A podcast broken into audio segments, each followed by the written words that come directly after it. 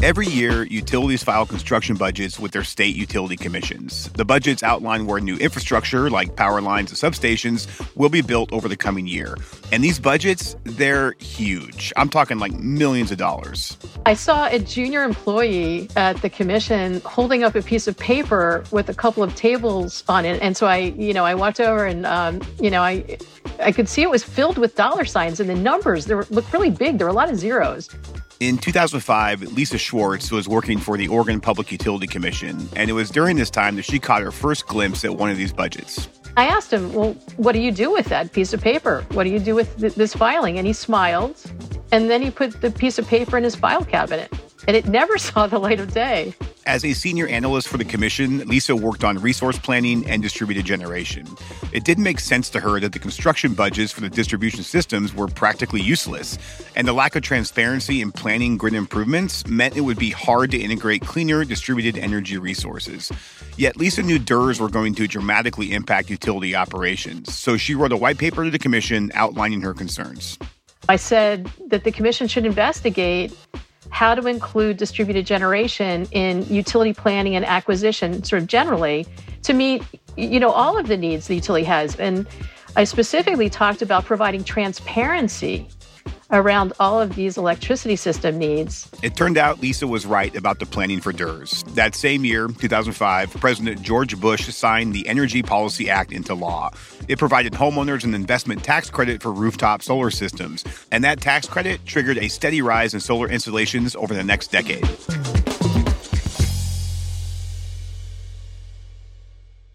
But it took nearly 15 years for the Oregon Public Utility Commission to require utilities to file distribution planning budgets that are open to the public and other stakeholders. You know, they did finally set really good requirements for distribution planning at the very end of 2020. And it even includes requirements related to community engagement, which what we would think today is, is really a best practice. So in the end, it, you know, it worked out well, but it did take a while to get those practices in place.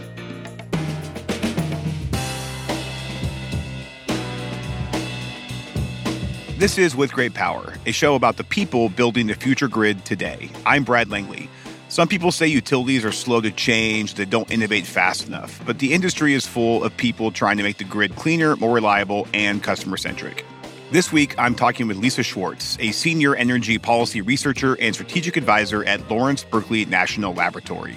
She spent her career studying utility distribution systems. Now she works with state commissions to make grid planning more transparent and forward looking.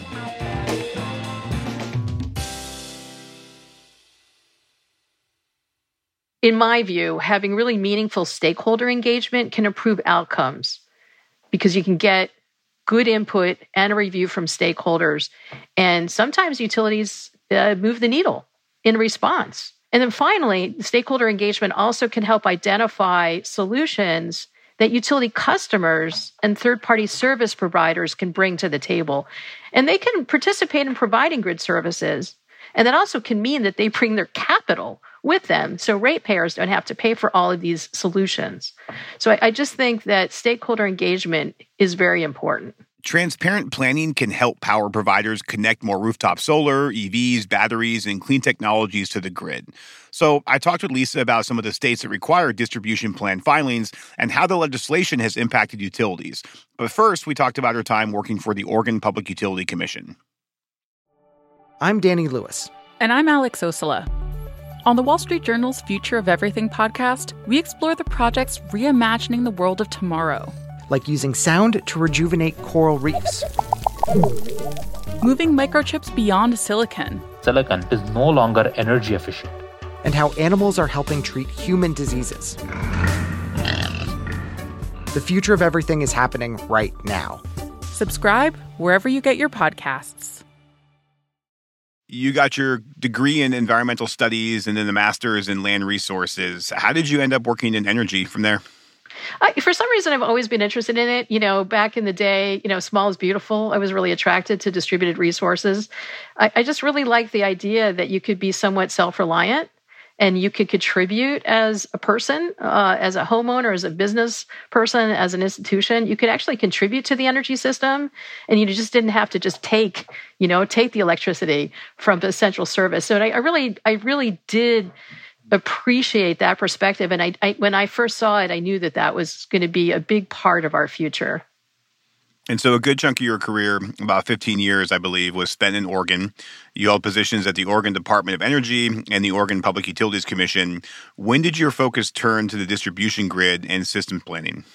Oh, it really was around that time I saw that, you know, that sheet of paper with all those numbers on it. I had no idea how much money was spent on the distribution system. And that number has really increased over time. If you look at the Edison Electric Institute numbers, you can see that that that chart with the, the bar is just increasing over time. So, you know, that to me was really an eye-opener. I had been focused on, you know, the bulk power system particularly you know generation and then the demand side resources that can help meet energy and capacity needs for the bulk power system. And uh, later uh, in trans- transmission and i just never had focused on the distribution system. That was always the reliability and resilience guys. You know we just really never saw it until it came to a rate case and then you know it was never the focus. Are there other areas of the utility and the grid that were interesting at that time or that you considered exploring well, I've always been interested in in rate making generally, so that includes everything from rate design, and I'm very interested in time varying pricing because I think that is a really big part of the solution for a least cost future that's you know helps with the transition to clean energy resources. So so that's an area I've been very interested in, and I you know I'm I'm very interested in in resource procurement and and the planning for that trying to get to those sort of the best combination of least cost and risk so that we can keep rates reasonable and have a, a, cleaner energy future, which is just so important for people's health. Is there a secret sauce to getting more time varying rates into customers' hands, for lack of a better term, and, and have them be successful on them? Well, that's a tough question. And that's really the question, right? You know how how can this work for utility customers in a way that is helpful and and not daunting? So uh, you know i'd say a few things. One we've just done so many pilots and we certainly can look to those pilots for some of those answers. At berkeley lab we have focused in part on vulnerable populations and and that's really i think the most important place to look because uh, we want to be be really careful with people that you know have low incomes people that might have medical conditions. You know you can't have the electricity cut off. Um, and and we've looked at that. And and so I, I think it's important to do research there. Uh, one of the things i like is shadow billing. So in other words you know you get a bill that shows you what you would have paid if you were on a particular time varying rate but you're not charged that rate yet. So you can have say a full year to see and play with, you know, your your consumption if you're willing to do that.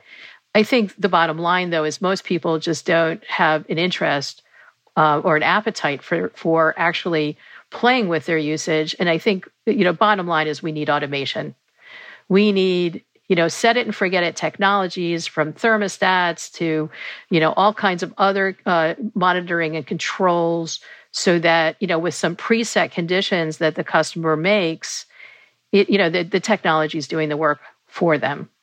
And so now you're at Lawrence Berkeley National Lab. You've been there for the past nine years. You started as the energy efficiency team lead. What was your team working on?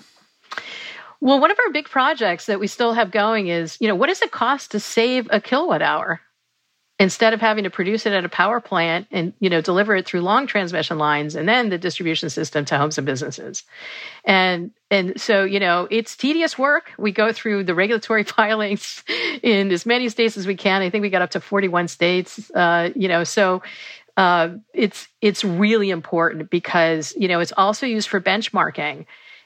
So that if you're in one state you know where you think it's going to be really expensive to do it and and you know, you can look at other states and you could say, wait, that's not quite right. It looks like we can do this maybe for less. What are, you know, what's the, what are the secrets in other states or are we just doing this analysis wrong? So, so that's one, one important area. And that, then we looked at not just what's the cost of saving a kilowatt hour, you know, the energy, but then we realized, well, the peak demand is so important.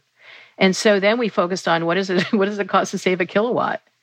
And, you know, and then you can look at, you know, compare that to other ways to provide capacity. But people forget that energy efficiency can provide, you know, viable capacity options at less cost. So that's that's one of the areas. We also have a big body of work on financing, and in particular, how do you finance in low and middle income households the energy efficiency measures? So there are programs out there where you can say, you know, the savings has to have to exceed your loan payments every month, the energy savings, because that's the only way that a lot of folks can afford it. The percent of low income households that that own their homes is, you know, is fairly significant. And so you know you don't want them to lose their homes right in in making them more energy efficient and making them more comfortable. So it's very important to design any financing programs carefully so that the energy savings exceed their loan payments. And in no cases would they lose their house over it in terms of the um, what a kilowatt hour, what does it cost to save a kilowatt hour or a kilowatt? These, these are pretty meaty questions that your team is answering. What what's the process or the tools you go about to be able to to calculate that? It's not simple math. No, that's right. And and actually, I, I should be clear. We actually uh, co- collect and standardize the information that the utilities are filing. So we are not doing independent analysis of that work. They have their requirements for how they're supposed to calculate that. And so we are reporting for, you know, uh, many jurisdictions in the country what the costs are, what the file costs are pursuant to the requirements that the regulated utilities have in that state. We've also worked with um, the American Public Power Association to run the numbers for their members. So their members providing uh, provided us information, the municipal utilities throughout the country. So we have a similar report, and and interestingly, the numbers really line up uh, on what it costs to save uh, a kilowatt hour. And we've also done this work for natural gas. I also wanted to just point out another body of work that we've gotten into more recently on energy efficiency is the time sensitive value of it because especially with all of the high penetrations we're getting of wind and solar in certain areas of the country it's really changed when do we need energy efficiency. And so it's important for folks to understand the different end uses and what their load profiles are and the the, the energy saving shapes for our energy efficiency programs of all kinds and how they can mesh up with our needs now that we have a lot of variable renewable energy efficiency. So we have quite a body of work on that, including a time sensitive value calculator that jurisdictions and stakeholders can use to estimate the savings for energy efficiency from a variety of different end use measures in their jurisdiction. Hey, it's Brad with a podcast recommendation. If you're curious how big businesses are encouraging renewable energy while confronting climate change, then you really should be listening to the Climate Rising podcast from our friends at Harvard Business School. Climate Rising is a great show that gives you behind the scenes view into how some of the world's best and brightest business leaders are doing and what more they should be doing to combat climate change. Hosted by Harvard Business School professor Mike Toffel, Climate Rising dives into the challenges and opportunities that climate change presents to innovators and businesses, as well as the technology that's helping them along the way. If you're new to Climate Rising, then I check out their episode with BGC, that is Boston Consulting Group. Going green may sound easy, but for the companies that operate globally or have thousands of suppliers, it can take a lot of planning. You'll learn how BCG is using artificial intelligence to help their clients accurately measure and reduce their carbon footprint. So don't miss it. You can listen to Climate Rising on Apple, Spotify, or wherever you get your podcasts. So, for those utilities out there that aren't filing distribution system plans today, why is it so important that they do this? What how how would you counsel them um, to get them to to change their ways and start to file these distribution system plans on a regular basis? These distribution system plan filings are the result of either state legislation or utility regulations by by the Public Utility Commission. So what we do see though on the utility's own motion our grid modernization filings, especially in the south southeast, we've seen quite a few utilities file their grid modernization plans because these are really expensive investments, and they want some kind of uh, blessing at best, but you know um, at least some kind of feedback from the commission before they make these investments. So, for those commissions that do require utilities to file, how does that impact the utility? What are the pros and cons of those kinds of mandates? I mean, you know, it does take um, personnel. You know, most of this analysis is done already in house, but it might be different units throughout the utility and not sort of in a co- cohesive manner. And so, one of the things that we've uh, found happening, which is a really good outcome of distribution planning requirements for filing, is that the utilities are are somewhat reorganizing in house so that their different units are talking to each other, which is good. Um, and and the different programs that they have for distributed energy resources are taken into account, for example. So so that's been a really good thing, I think, internally for the utilities. So, for example, some of the new analyses that are required, hosting capacity analysis, I think Xcel Energy responded in 2021 that for Minnesota their costs were, I think it was something like 285,000 uh, to to purchase the the you know model to you know the hardware cost and the personnel costs. And you know i think that's just the startup cost. I think in the future it's just part and parcel of, of the work they do and, and the cost would not be high in subsequent years. So you know there are costs for doing some of these new analyses but most of these analyses are already being done. And it's just a matter of pulling it together throughout. I think you know another plus side is for the utility is you know they they can have the opportunity in some states to get some kind of acceptance or approval of the plan.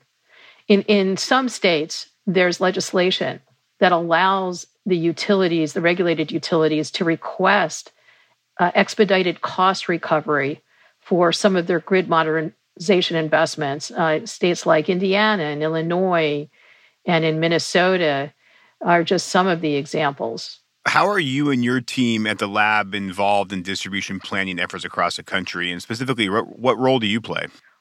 Well, we provide technical assistance and training for all kinds of state decision makers the utility regulators, the state energy offices, the utility consumer advocates that are engaged in all of these proceedings to look out for the typically the residential customer interests, governor's energy advisors, and, and so we provide trainings both in a regional location, but also online. We do provide direct technical assistance, typically to state public utility commissions that are trying to promulgate these new requirements, and they need a, assistance to do that.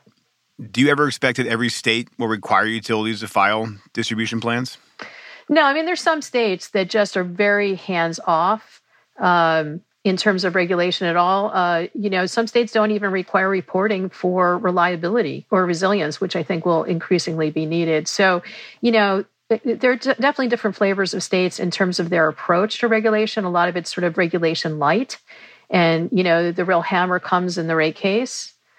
But you know, I think increasingly some of these investments, you know, are expensive and they need stakeholder engagement and they need additional regulatory review outside of a rate case eh, before the utility makes such investments and to consider the long term roadmap for grid modernization and for using and integrating distributed energy resources to try to help bring down costs and give customers more control over their energy bills. So even for those states that have hands-off regulatory commissions, I mean, eh, because of grid modernization, because of decarb, because of customer bills, as you talked about, I mean, do you see down the line where maybe their overall philosophy will change? So less so requiring distribution plans be filed, but more so their change the regulatory approach or the regulatory philosophy? Is that going to evolve because of some of the the really kind of big, hairy, audacious goals we're trying to achieve around decarb, or will they still take a hands-off approach? Well, regulatory, you know, approaches are always evolving, right? And so, you know, I think that that always that always happens. I think they will be opining and making decisions about the same things that everyone else is making decisions on. It's just, you know, when and how they they consider and review these and how much input they have in advance. I think that's really the difference. What is your superpower that you bring to the energy industry? I'm really passionate about helping state regulators make good decisions that meet their own state's objectives. Lisa, thank you very much for your time. Uh, really appreciate it. Good, my pleasure. Thanks for uh, uh, having me. With Great Power is produced by GridX in partnership with Postscript Media. Delivering on the clean energy future is complex. GridX exists to simplify the journey. GridX is the enterprise rate platform that modern utilities rely on to usher in our clean energy future.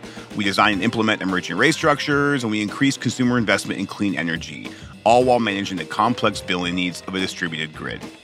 Our production team includes Erin Hardick, Stephen Lacey, and Camille Stennis, all from Postscript Media. The original theme song and mixing came from Sean Marquand.